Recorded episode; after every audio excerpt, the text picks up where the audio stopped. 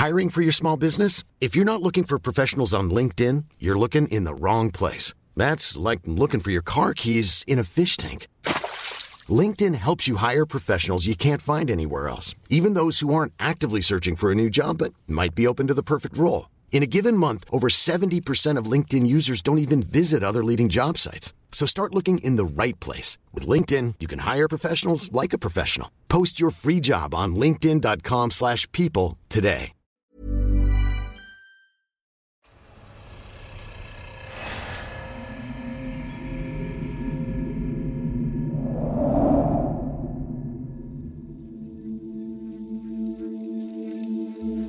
Magandang gabi sa inyo, Sir Jupiter, at sa lahat ng mga avid listeners ng inyong YouTube channel.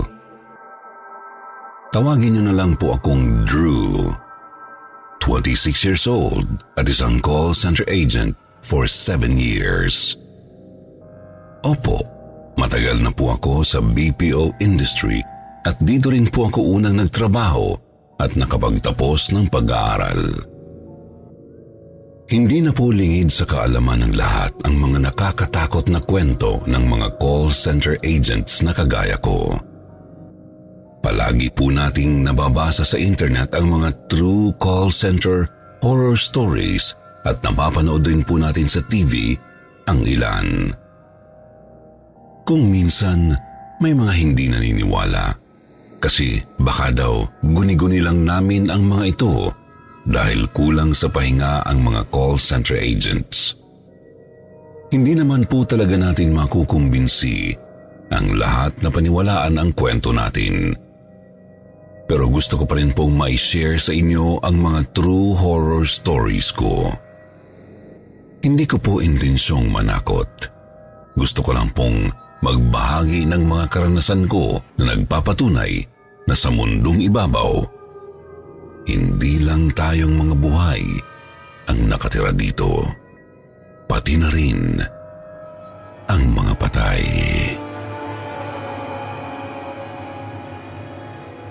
Abandoned Floor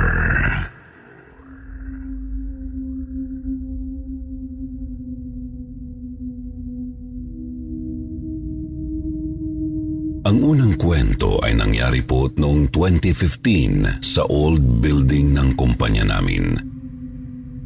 Ngayon po kasi ay lumipat na kami ng building dahil lumalaki na ang kumpanya at hindi na kayang i-accommodate ng old office namin ang lahat ng agents. Anyway, dun po sa old building ay walang gumagamit ng fifth floor. First floor hanggang fourth floor lang po talaga ang ginagamit namin. Ang alam ko, dati raw cafeteria ang pinakamataas na bahagi, pero inilipat ang cafeteria sa second floor for some reason. Naaalala ko po na 2 a.m. ang shift ko noon.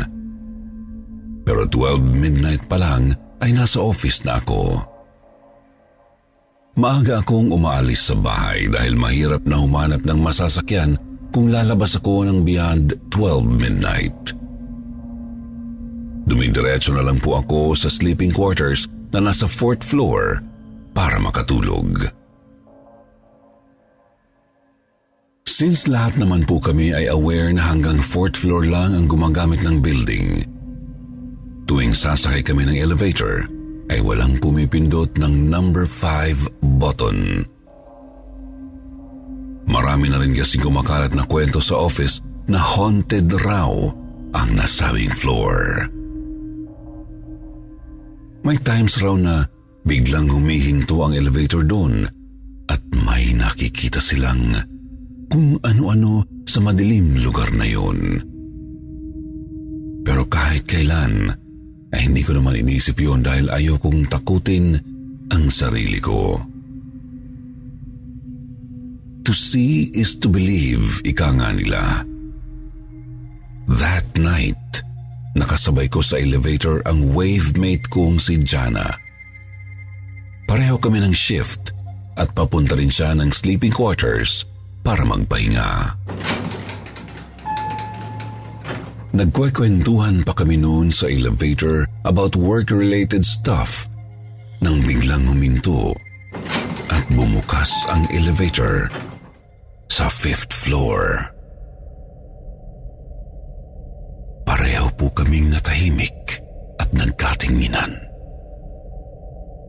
Dahan-dahan po ang pagbukas ng elevator hanggang sa tumambad sa amin ang madilim at abandonadong floor na yun.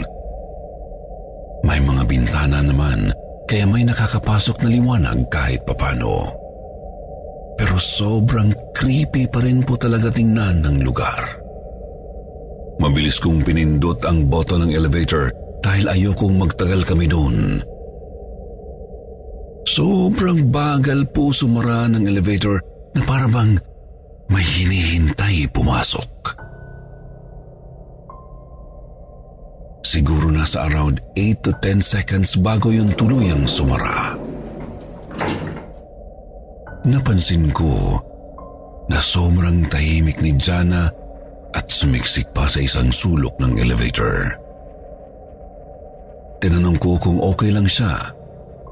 Hindi siya sumagot. Tumango lang. Narinig ko rin po na umuusal siya ng dasal. Dasal hindi ko na rin po tuloy naiwasang kabahan para kasing may mali eh. Nang bumukas ang elevator, ay dinala kami sa fourth floor. Patakbong lumabas si Jana. Mabilis ko naman po siyang sinundan at tinanong kung anong problema. Naupo siya sa nadaanan naming couch, parang nanlalambot ang tuhod at umiiyak. Ang sabi niya, may pumasok raw na babaeng nakaputi mula sa fifth floor. Sobrang puti raw ng nasabing babae at duguan ang muka. Kasama daw namin ito sa elevator at nakatayo sa tabi ko. Nagpalipat-lipat pa nga raw ang tingin ng babae sa aming dalawa. At first, ayokong paniwalaan. Pero ano naman ang makukuha ni Jana sa pagsisinungaling sa akin, di ba?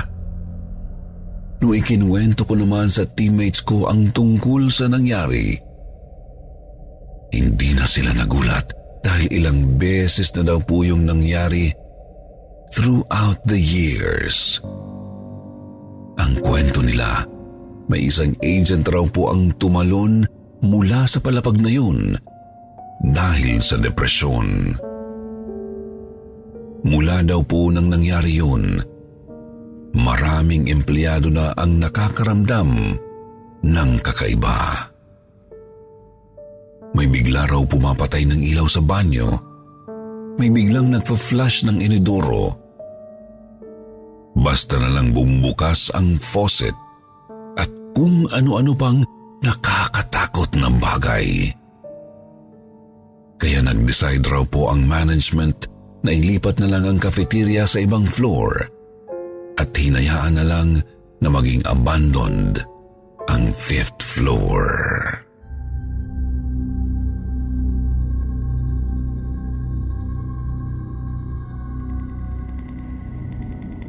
Haunted Recording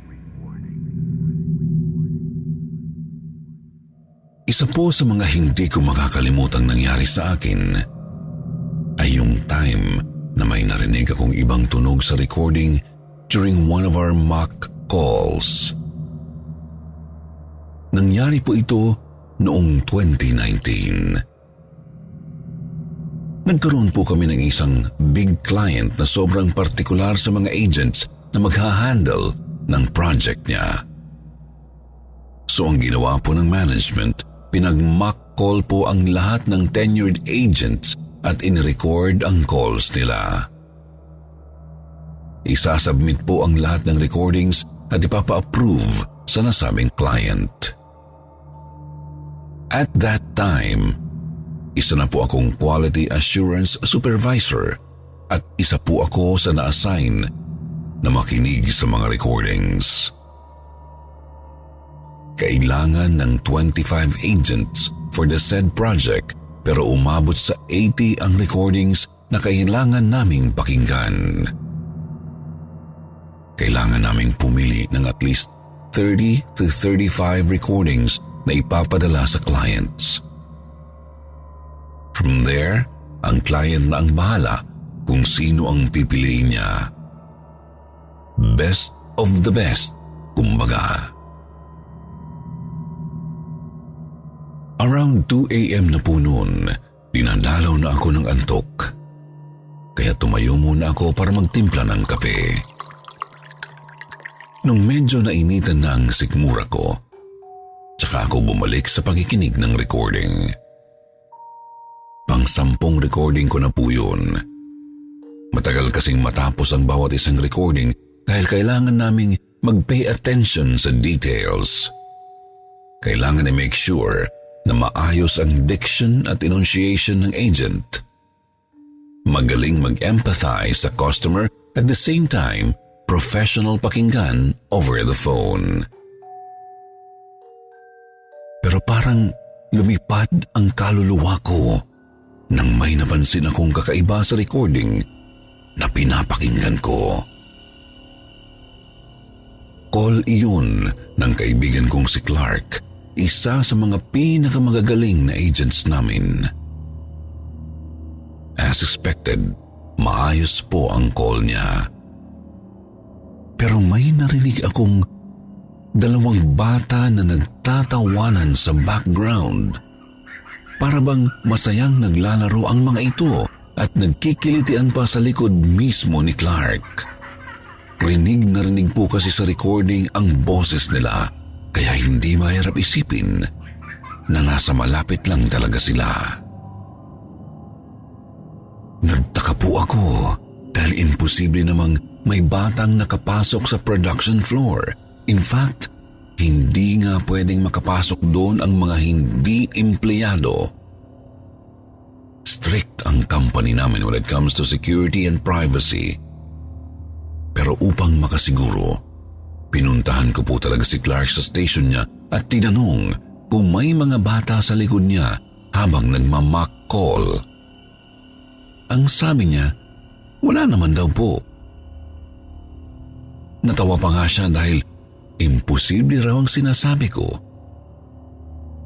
Pinaulit ko na lang po sa kanya ang pag-record ng call dahil hindi naman po pwedeng ipadala sa client ang first recording kung saan may maririnig na dalawang batang naglalaro. Ayoko naman pong basta na lang tanggalin ang pangalan ni Clark sa list dahil lang sa nangyari dun sa recording. Dahil talagang deserve niya pong makasama sa big project na yun. Mabuti na lang din at naging maayos na ang second recording niya. Pero ang weird dito hindi lang pala ako ang nakaranas noon. Maging ang mga kasamahan ko sa QA ay may narinig ring weird background noises sa mga recordings na napakinggan nila. Kagaya ko, may mga bata raw na naglalaro. Meron pa nga daw babaeng umiiyak at matandang tila binubunutan ng hininga. Nag-meeting po kaming lahat at sabay na pinakinggan ang mga weird recordings. Pinangilabutan po talaga kami sa mga narinig namin. Mas lalo lang din naming napatunayan na may mga ligaw na kaluluwa nga talaga sa office namin.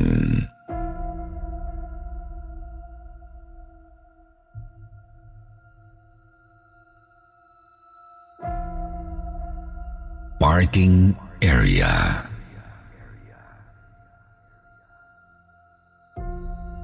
Itong susunod na kwento po. When you're ready to pop the question, the last thing you want to do is second guess the ring. At Bluenile.com, you can design a one-of-a-kind ring with the ease and convenience of shopping online. Choose your diamond and setting. When you find the one, you'll get it delivered right to your door. Go to Bluenile.com and use promo code LISTEN to get $50 off your purchase of $500 or more. That's code LISTEN at Bluenile.com for $50 off your purchase.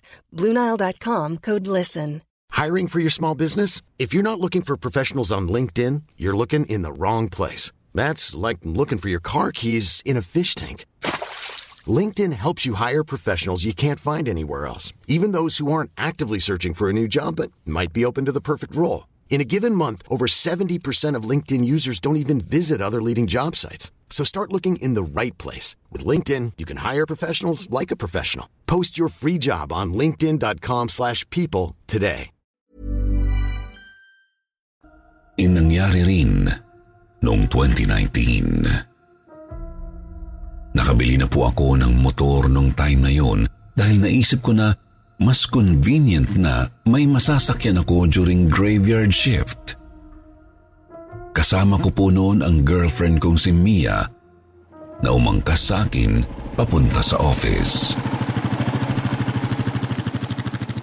Nagmamadali po siya dahil malilate na siya. Ako naman ay may isang oras pa bago magsimula ang shift ko. Pagkahinto ko pa lang sa parking area, mabilis na siyang bumaba, inabot ang helmet sa akin.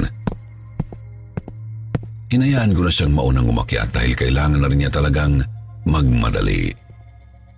Pag nalate kasi siya, hindi lang sweldo niya ang affected, kundi pati na rin ang kanyang incentives. Ako naman po ay siniguro munang maayos na nakapark ang motor bago ko yun iniwan. Pero sakto namang nag-ring ang phone ko. Tinawagan pala ako ng kaibigan ko. Nanghihiram ng pera kasi nasa ospital ang misis niya at nanganganak. Dahil isa po siya sa mga trusted friends ko, ay pumayag agad ako. Kinamusta ko rin ang kalagayan ng misis niya habang nag-uusap kami sa phone. Medyo matagal rin bago natapos ang pag-uusap namin kasi halatang problemado ang kaibigan ko. Delicate kasi ang pregnancy ng misis niya. Ang sabi ko naman, huwag siyang mawawalan ng pag-asa dahil may awa ang Diyos. Walang masamang mangyayari sa misis niya at sa magiging baby nila. Pero sa kalagitnaan po ng pag-uusap namin, napansin ko na may parang umihip na malamig na hangin sa batok ko. At first, hindi ko na lang po pinansin at nagumpisang maglakad habang kausap pa rin ang kaibigan ko sa phone. Walang ibang tao noon sa parking area na nasa basement, kundi ako lang. Dahil medyo nakaramdam na rin po ako ng takot. Binilisan ko ang paglalakad ko. Nilakihan ko ang bawat hakbang upang makaalis na ako doon. Dinistract ko rin ang sarili ko sa pamamagitan ng pakipag-usap sa kaibigan ko upang makalimutan ang takot. Ngunit bigla namang may tumapik sa balikat ko. Nang lumingon ako sa likod ko, ay wala namang tao.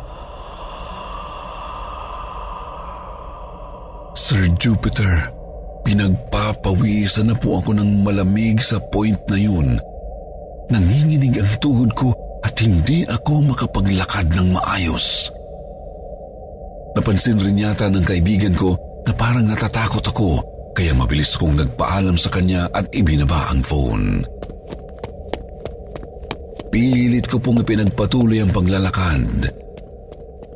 Ibinalangin ko pa nga na sana ay may ibang dumating para may makasama naman ako sa basement.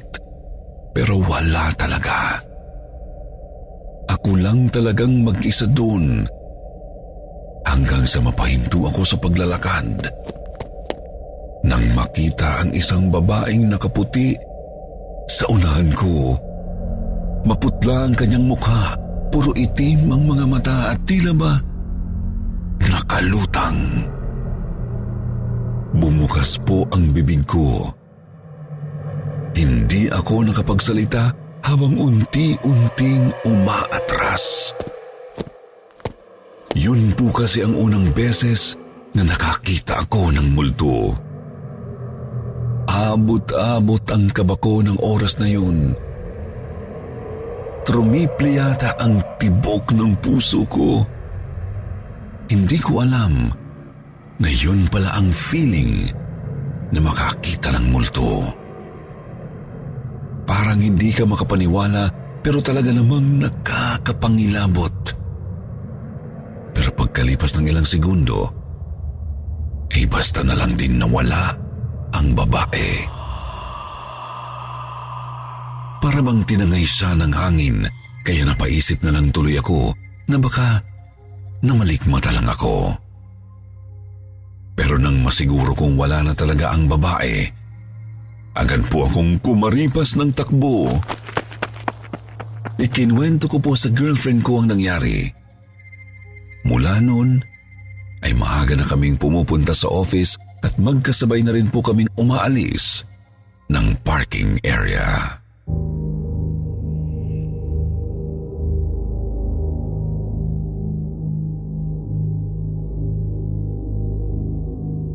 Sleeping Quarters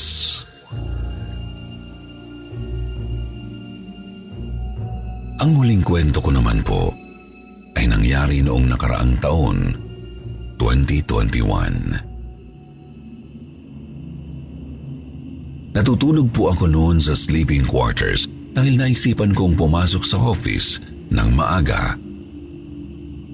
Hindi po kasi ako makatulog sa bahay dahil may okasyon.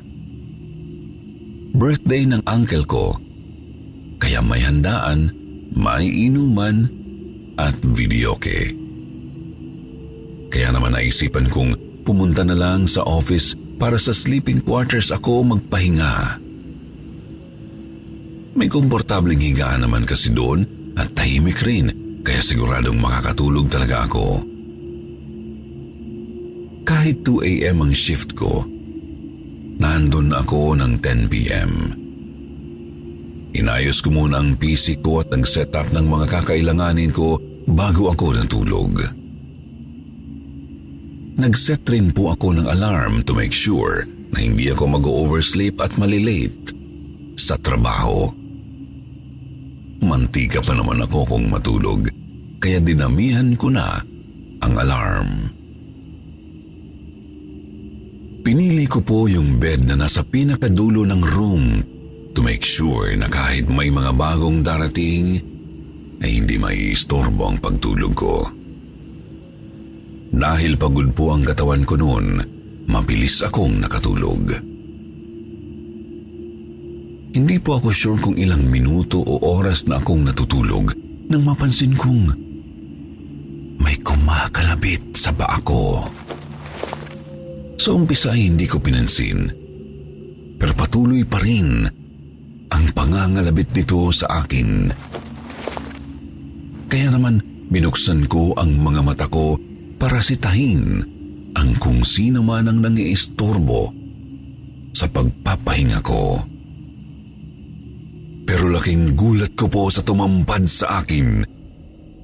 Nakita ko ang isang batang babae Singkit ang mga mata, nakaputing dress na may palamuting ribbon sa gitna at nakangiti siya sa akin na para bang gustong makipaglaro. Kapansin-pansin ang pagiging maputla ng kanyang mukha at labi. Para siyang walang buhay. Akala ko'y namamalikmata lang ako at hindi pa tuluyang nagigising ang diwa.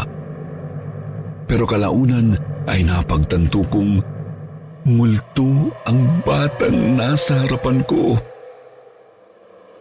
Palaki ng palaki ang kanyang ngiti, abot hanggang tenga. Gusto kong sumigaw pero hindi ko magawa. Para ring may nakadagan na mabigat na bagay sa katawan ko dahil hindi ako makagalaw. Gusto ko sanang bumangon at tumakbo pero hindi ko magawa. Iginala ko ang paningin sa paligid. May tatlong kasama ako doon at lahat sila'y mahimbing na natutulog. Hindi ko magawang sumigaw at hindi rin ako makahingi ng tulong sa kanila.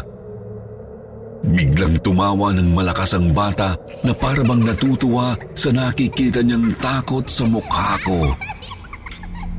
Pinagpapawisan na po ako ng malamig sa oras na yun. Pumikit ako ng mariin at paulit-ulit na nagdasal sa isip ko. Alam ko po kasi na walang ibang makakatulong sa akin ng oras na yun kundi ang Diyos. Hindi ko alam kung gaano katagal nakapikit ang mga mata ko. Siguro ay nasa five minutes po pero nang muli kong idilat ang mga mata ko, ay wala na ang batang multo sa harapan ko. Naigagalaw ko na rin ang katawan ko. Agad akong bumalikwas ng bangon. Hinahabol ko pa ang paghinga ko habang nagpupunas ng pawis. Hindi na rin ako natulog pa ulit. Bumangon na lang ako at lumabas ng sleeping quarter. Two days later, may namatay sa cardiac arrest. Doon mismo sa bed na hinigaan ko. Mabilis na kumalat ang balitang yun sa office at ang iba'y nag-share rin ng sarili nilang experiences. Turned out na hindi lang pala ako ang nakaranas noon. May iba rin pala akong kasamahan sa trabaho na nakakita rin sa nasabing batang multo. Lahat sila ay parang naparilsa rin ang katawan nang makita ito. Kaya rin pala, pakonti ng pakonti ang mga natutulog sa sleeping quarters namin dahil doon. Mula noon ay hindi na rin talaga ako bumalik sa sleeping quarters dahil sa takot ko. May ibang mga matatapang na natutulog pa rin doon dahil hindi naman daw sila naniniwala sa multo. Pero ako, ayokong mag-take ng risk lalo pat na-experience ko yun mismo at ayoko nang maulit pa yun. Hindi rin nagtagal ay pinasara ang nasabing sleeping quarters at inilipat sa ibang floor. Ginawa na lang yung storage room at hindi na basta-bastang pinapapasukan ng mga tao. Sana po'y nagustuhan niyo ang mga kwentong ibinahagi ko sa inyo sa gabing ito. Marami pa po akong mga kwentong katatakutan na ibabahagi ko sa susunod na pagkakataon. Sa katunayan, ini-encourage ko nga rin po ngayon ang mga kasamahan ko sa trabaho na i-share rin ang kanilang mga true call center horror stories na tiyak kong magugustuhan rin ng inyong mga tagapakinig. Sa ngayon po ay nagtatrabaho pa rin ako sa call center bilang isang QA supervisor.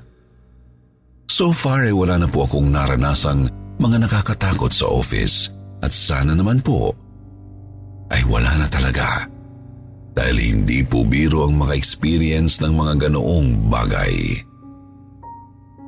Pero hanggang ngayon, ay palagi pa rin akong nakakarinig ng mga kwentong katatakutan mula sa mga office mates ko. Maraming salamat po sa opportunity na to at sana po ay mas patuloy pang maging successful ang inyong channel. Narito po kaming mga avid listeners nyo na handang sumuporta sa inyo. Lubos na gumagalang, Drew.